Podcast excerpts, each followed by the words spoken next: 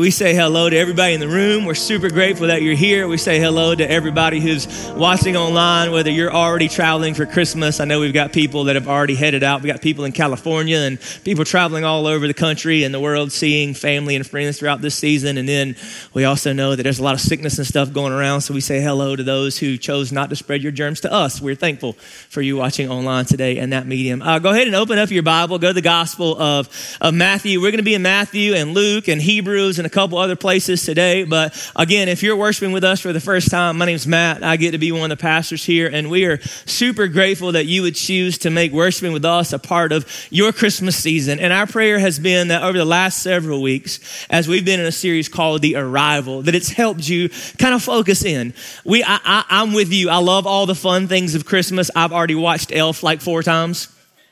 Um, I enjoy all those things, but we can't let uh, celebrating and all the things swallow up the main thing. Amen. That first and foremost, this is about us celebrating the birth of Jesus Christ, our Lord and our Savior. And yes, have all the fun, do all the things, wear the ugly Christmas sweaters, buy the gifts, eat the food, but don't forget about Jesus. Don't forget about Jesus. And that's what we've tried to do over these last few Sundays. And today is our last Sunday of gatherings in the year 2022. Christmas is next Sunday, y'all.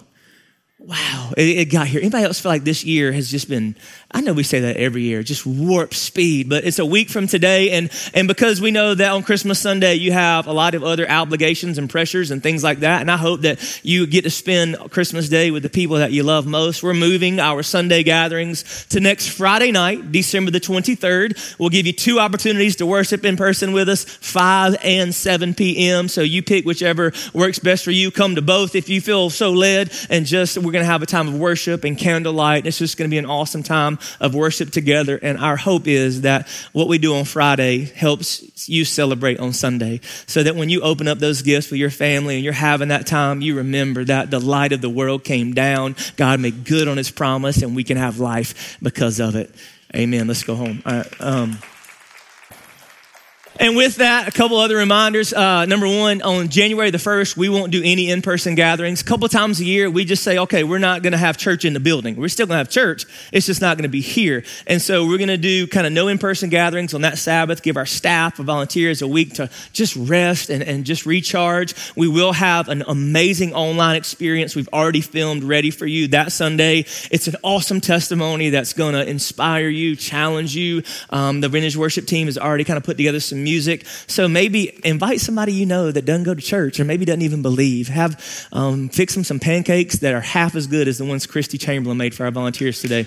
Uh, it's, uh, have them over and then just say, hey, while you're here, let me, let me show you something. I want you to watch this with me, and I'm, i know it will inspire you. Then we will return on January the 8th, and I hope you've heard by now that when we do, we're going to go back to a, a two gathering sca- schedule, one at 9, one at 11. And so help us and be patient with us as we adjust to another new normal at Vintage Church. And we're going to launch a new series, um, walking through the promises of God, because He's made us many, even though He owes us none.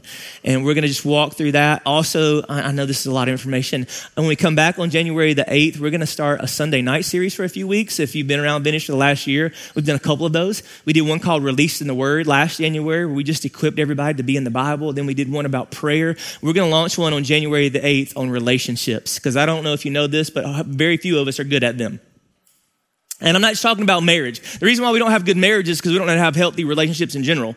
And so we're going to just spend a few Sunday nights to start the year talking about what God's word says about what it means to have healthy relationships because we were built for community. We were created in that. And so there's just a lot of cool things that are happening as we move into the new year. And so make sure you take note of that. Cool things with students and kids and just all the fun stuff. It's going to be 2023 is going to be the best year in the history of our church. I'm going to claim it in Jesus' name.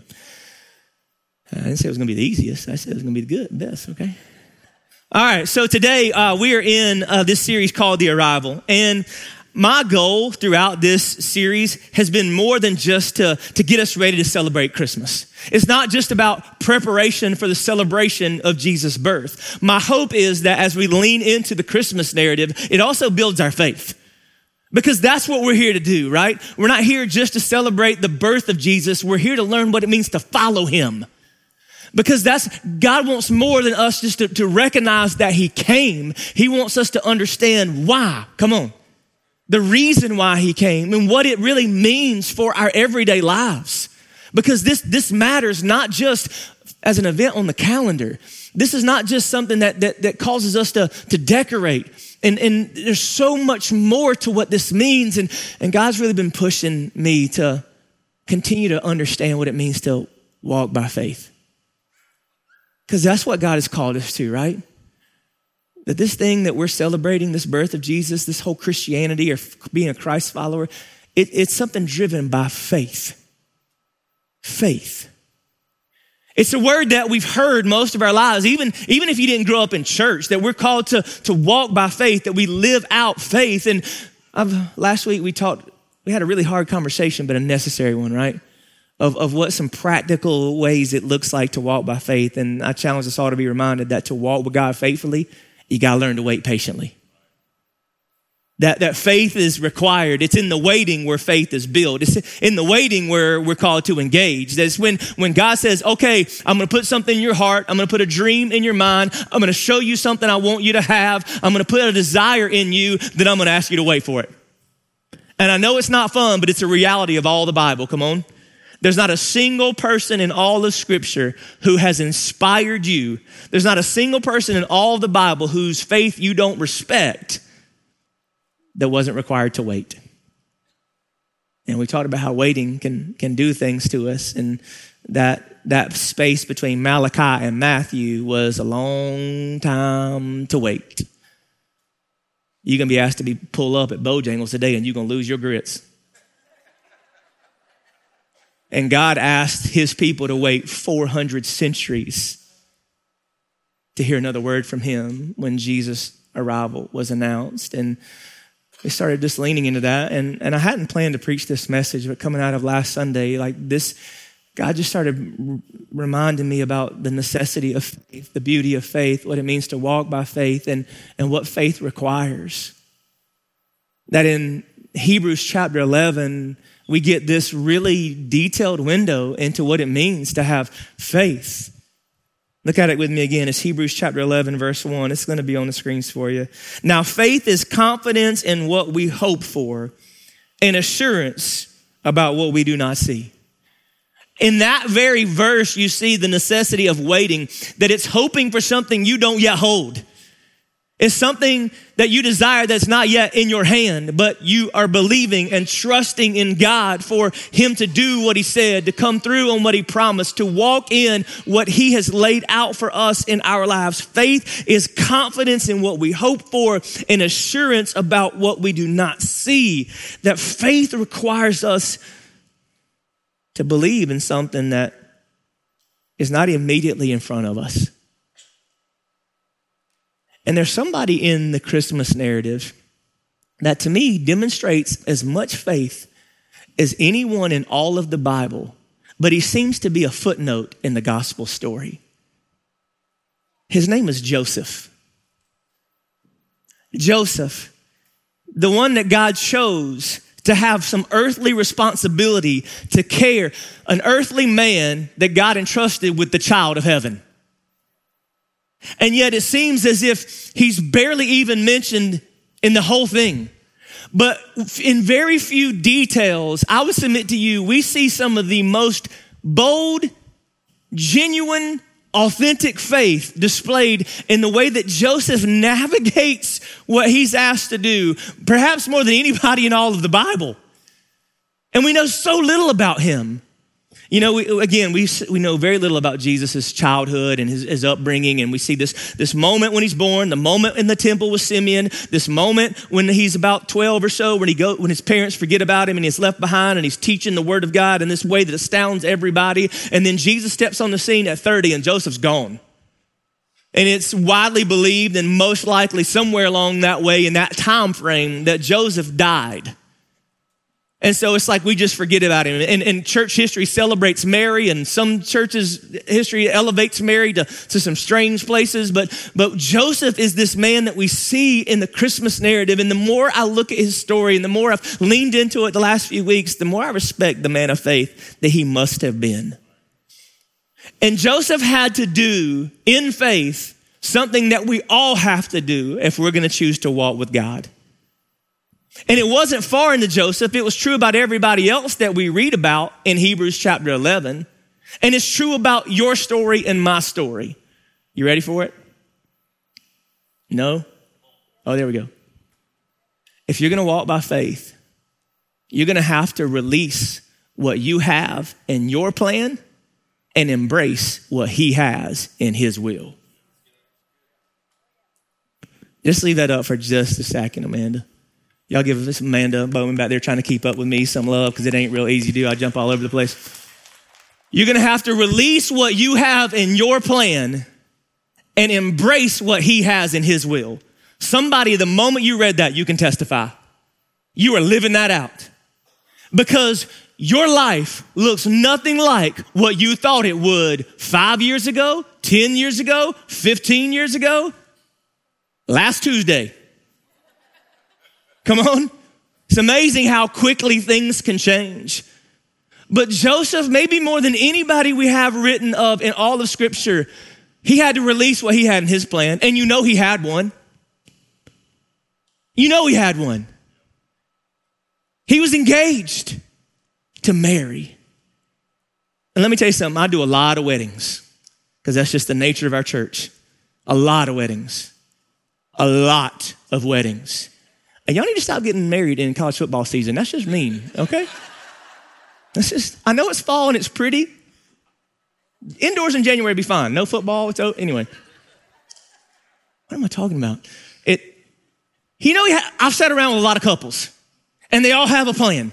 They have a plan for this wedding and they want to go a certain way and have these things. Then they have a plan about buying a house and getting a job and where they're going to be in two years. And, and, and, and Chris and Nikki Foster, who do our, our premarital counseling and sit with those couples, they'll tell you they all have this image. And so did I and so did you. And I've been married almost 23 years now and it don't look anything like I thought it would. And I love my wife. Record that. My life, but uh, somebody can testify. You're, you know that what you had in mind, the picture that you had in, in your heart, the portrait of your life. If you're like most of us, maybe there's some parts of it that look like you thought it would, but if I'm, if we're honest, a vast majority of the life we're living now doesn't look like the one we thought we would live. And so, in some really good ways, and some beautiful ways, and maybe even some, some painful ones. But when Joseph and Mary sat around thinking about the life they would have together, I don't think it included all that we know happened.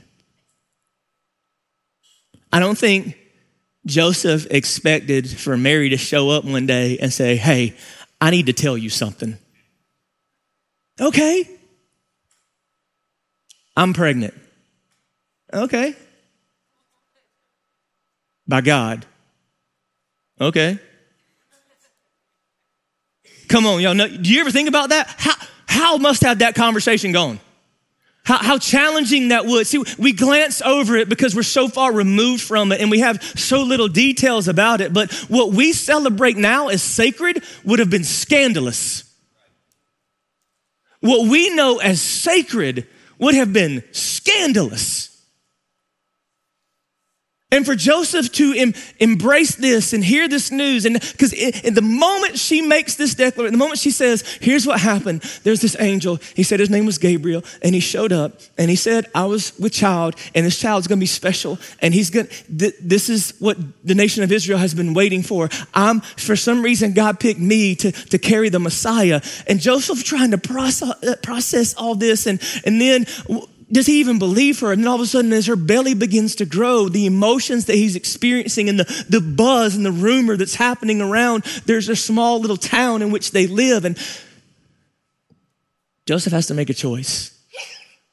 He has to make a choice. Will I embrace what he has in his plan or what he has in his will? But to do that, I'm going to have to let go what I had in my plan. And Joseph's first reaction is the same one we would have I'm out. I'm just, I can't do this. I'm, I'm just going to divorce her quietly. And he was such a good man. And he was a man of such, of standing and character. Look at Matthew chapter 1, verses 18 and 19. This is how the birth of Jesus, the Messiah, came about.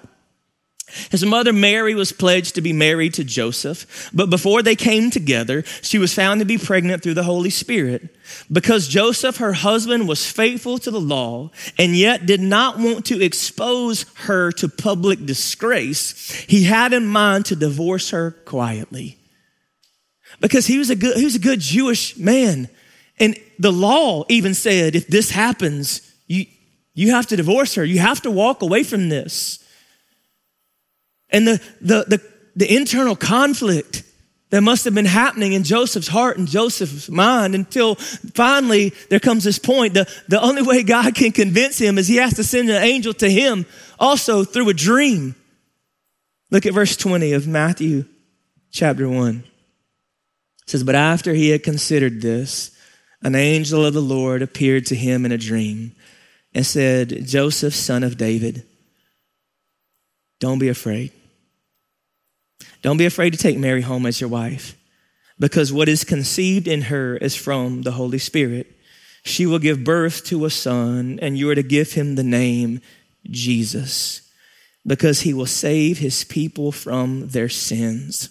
All this took place to fulfill what the Lord had said through the prophet The virgin will conceive and give birth to a son, and they will call him Emmanuel, which means God with us.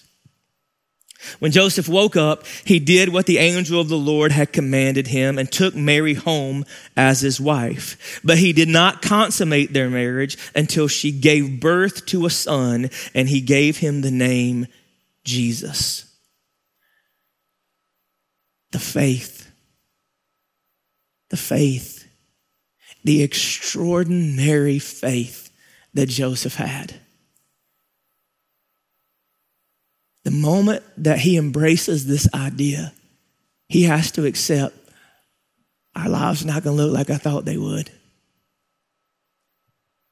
Maybe all the times that he and Mary would go for a walk and talk about their future and talk about what they wanted to do and where they wanted to go and the kind of life that they desired to have together. And you say, Matt, that's not in the Bible. No, it's not, but I know people. It's what, it's what we do, isn't it? I've never met a couple that was engaged that didn't sit around and talk about the future they might have together. Share their hopes and their dreams, and maybe, and, and we, we actually force them to do that because we know they need to be on the same page about that. So if you engage, see Chris and Nikki before you leave. To have these conversations, and now I don't think that they thought, you know, what if an angel comes tells you you're pregnant? That'd be fun. That's not part of what they said. That was not part of their conversations. And now They've got to, he's got to embrace, okay, this is not what I pictured. This is not my plan, but this is God's will. And if I had to pick between his will and my plan, I believe his will will be greater. Because that's what faith has to embrace. Faith has to embrace that even though it doesn't look like your plan, his will is better. That God knows what we don't know and sees what we don't see, and to trust Him enough to let go of a dream and a plan that you desired much is not an easy thing to do. It requires a lot of faith. And here's the thing you can't hold both sometimes. Does that make sense? If you're gonna, if you're gonna take hold of His will, you're gonna have to let go of your plan. And that's where the tension is, amen? But God, I, I, I really. I don't know if you know this, God. I really wanted it this way. God, I really, I really wanted to be married before I was 25. God, I really, I really wanted to own a home before I was 30. God, I really wanted to do that. I really, and then something. And here's the thing not only is it not what you plan, sometimes God's will is not what you even want. Come on. Like what He chooses for you sometimes is not only what you wouldn't choose for you, it's like, I, I don't want that. I'm grateful that God knows what I need and doesn't let what I want get in the way. if what I, if what I wanted got in the way of what I needed, oh man. And even think about, and see, one of the things I don't know that we even think about is, is the, the weight of the responsibility of, okay, yeah, by faith, you got to embrace that she's having a child, that she's having a child that's, that's unique, that's special. This is God incarnate. This is the Savior of the world. This is the prophecies being fulfilled. And guess what? You're going to be the earthly person that has some responsibility in his life. What? I mean, being a dad to a normal kid, is hard. Can you imagine the weight that he must have felt of, I can't do this? I remember thinking that when my kids were coming into the world. I, Lord, I can barely take care of a dog. Really? Like, you're gonna put me in charge of a human? I remember leaving the hospital thinking, like, do they know we're taking them?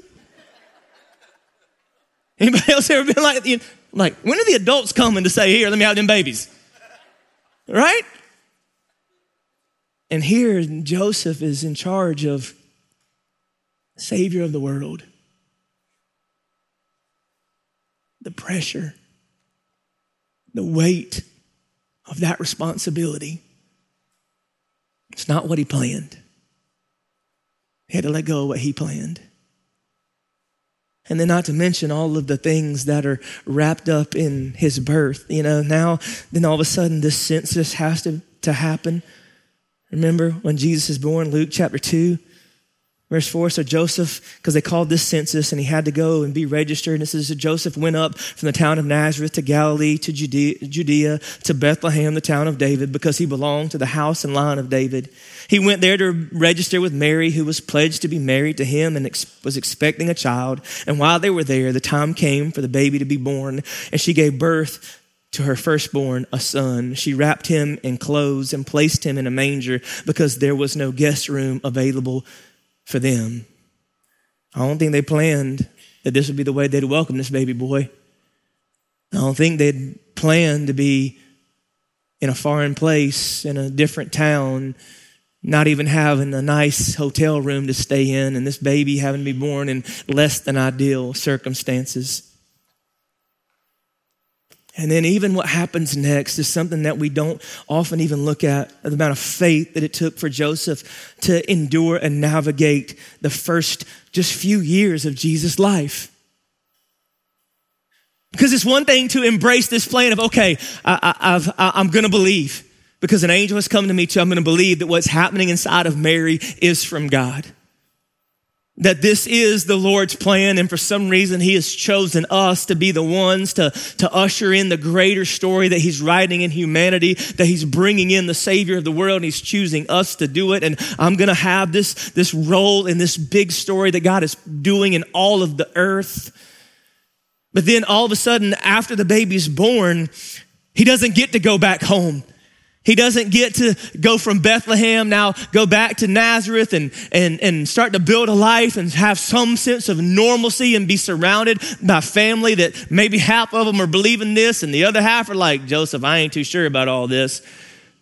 But there's a king that was over the nation of Israel at the time who gets word of another king that has been born and he throws a wrench into the plans of Mary and Joseph that I'm sure was unexpected as well.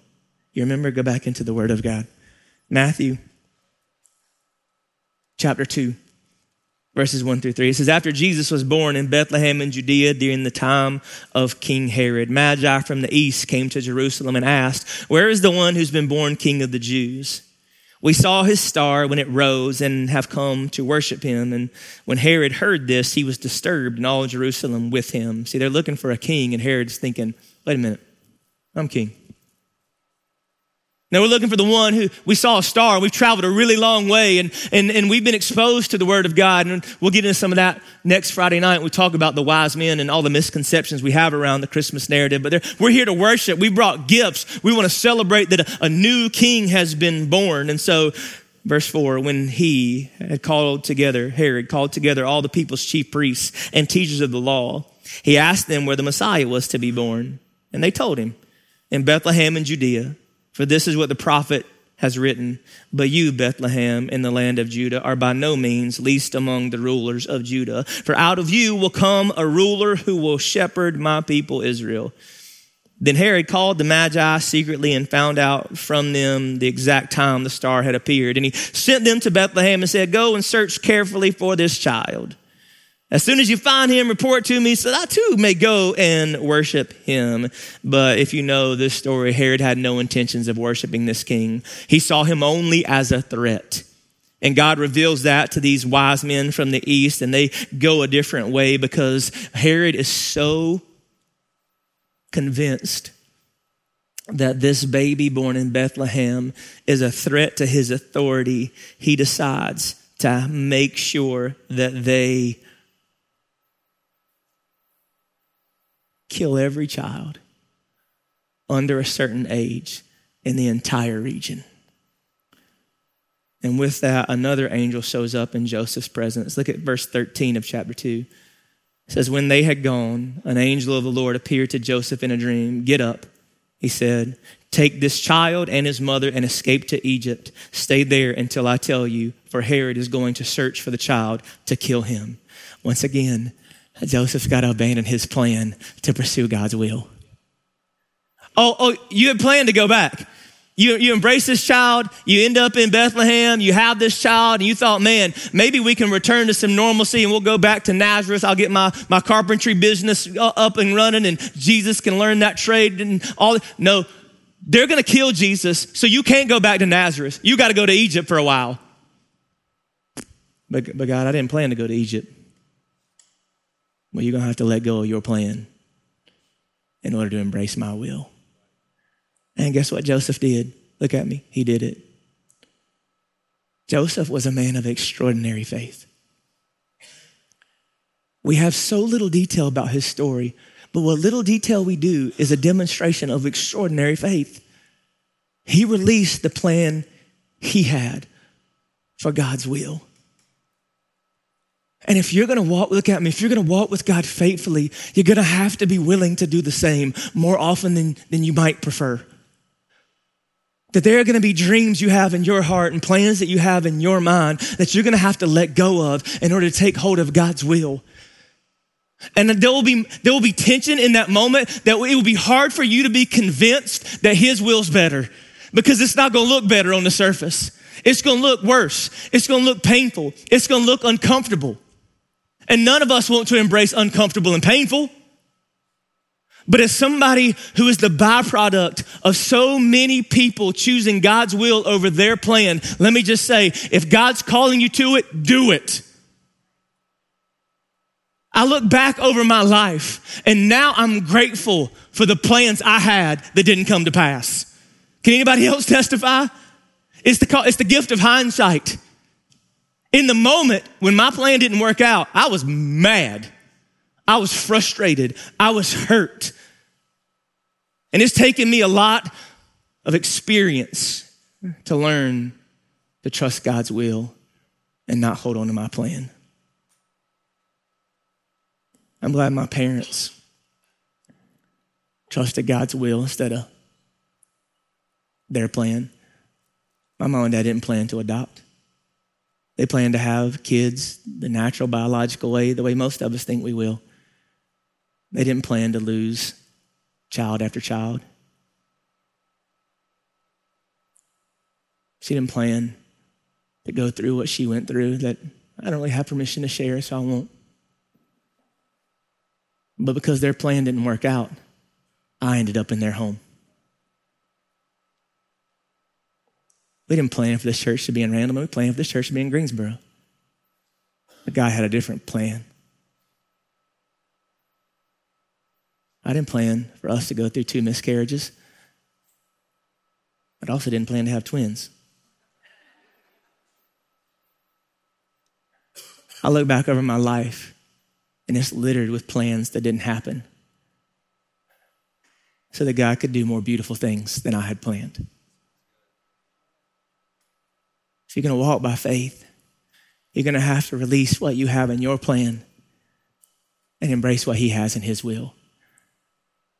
And can I say, there's going to be moments when that looks foolish.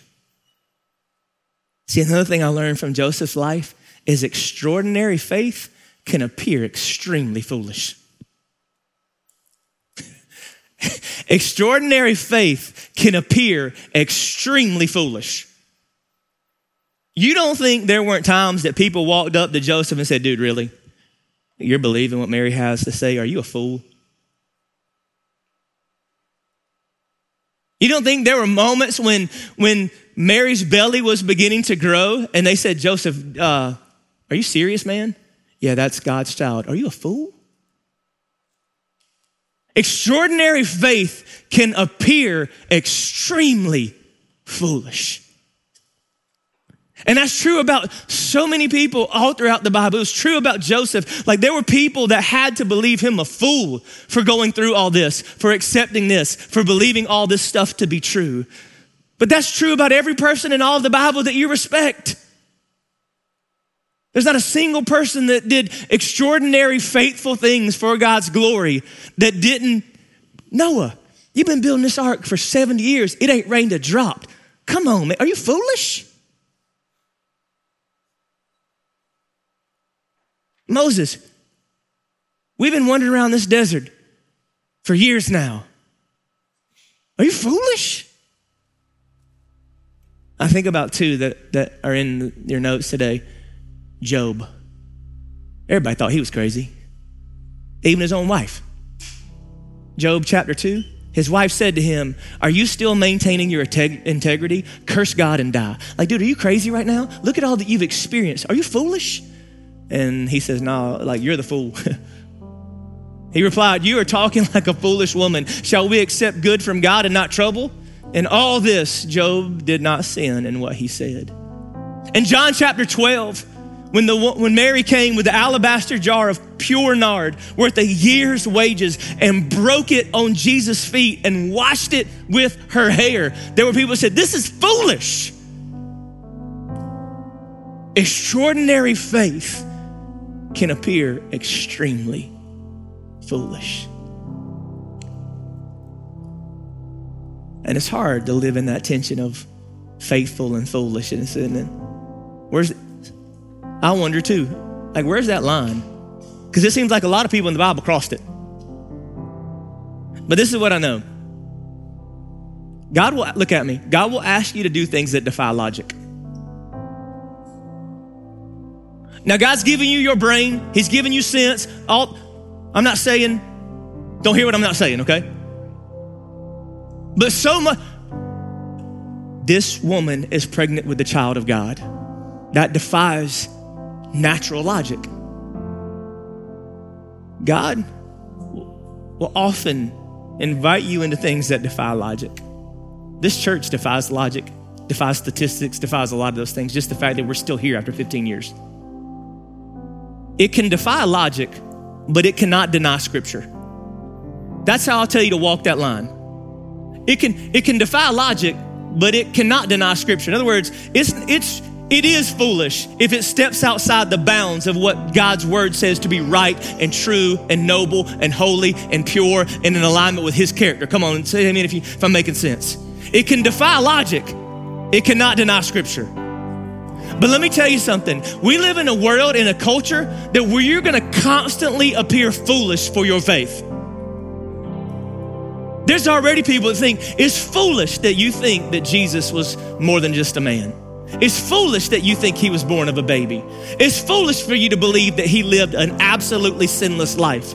It's foolish for you to believe that his blood shed on a cross was for your forgiveness. It's foolish for you to believe that he walked out of that grave of his own power in full flesh. It's foolish for you to believe that he appeared to over 400 people. It's foolish for you to believe that he physically ascended back to heaven. It's foolish for you to believe that he's there now preparing a place for you to live in all eternity. It's foolish for you to believe that someday he will pop back out of that sky as a king on a horse, ready to defeat the devil and evil once and for all and establish his kingdom forevermore. It's foolish.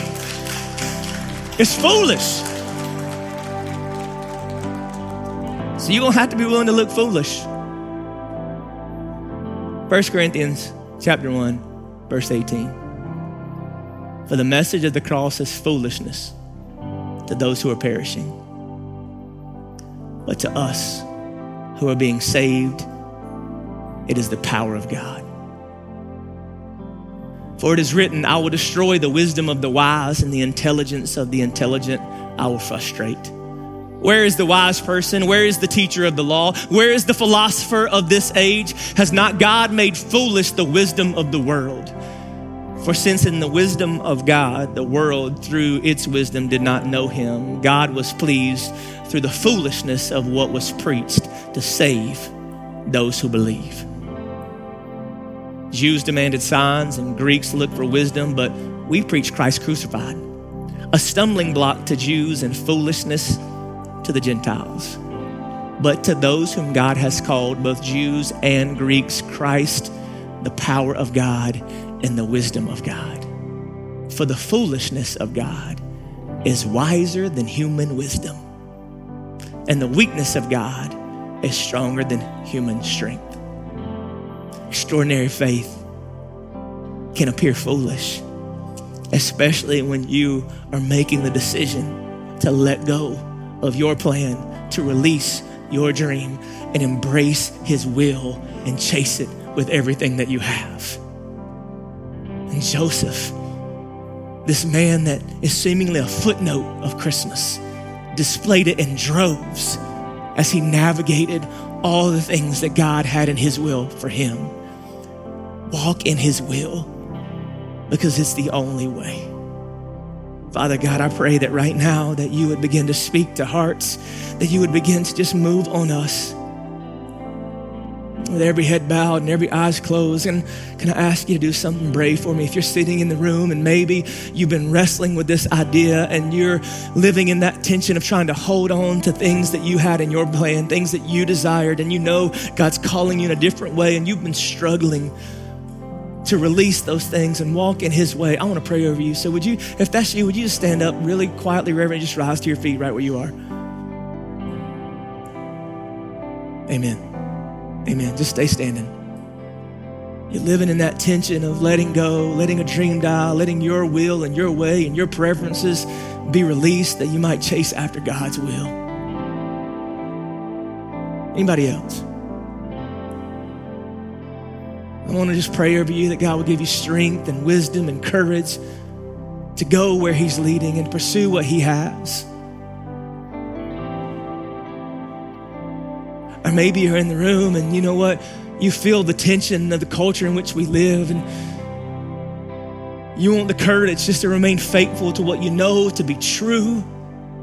And you want to say, God, just give me the strength to look foolish if I have to. If that's you, go ahead and stand up where you are as well. I want to pray for you. Amen. Amen. Amen. Amen. I want to ask the rest of you who are seated, would you join those who are standing and let's pray together and let's worship God. Thank you for who you are. Thank you for the reminder. Thank you for the example that we have and the one you picked to entrust with your son. That God, there are not a lot of details about his story, but there's depth of faith seen in it. And God, I pray that you would help us today. God, I pray for all of us who are struggling, God, to let go of what we have in mind, our plan, our preference, our dreams, our things that we want to see happen in order to walk in the way that you've prepared for us. God, I pray that you would help us to trust you. And God, I pray that you'd help us to even be willing to maybe appear a little bit foolish because of our faith in you. And God, use this time to solidify what you're doing in our hearts and minds in Jesus' name.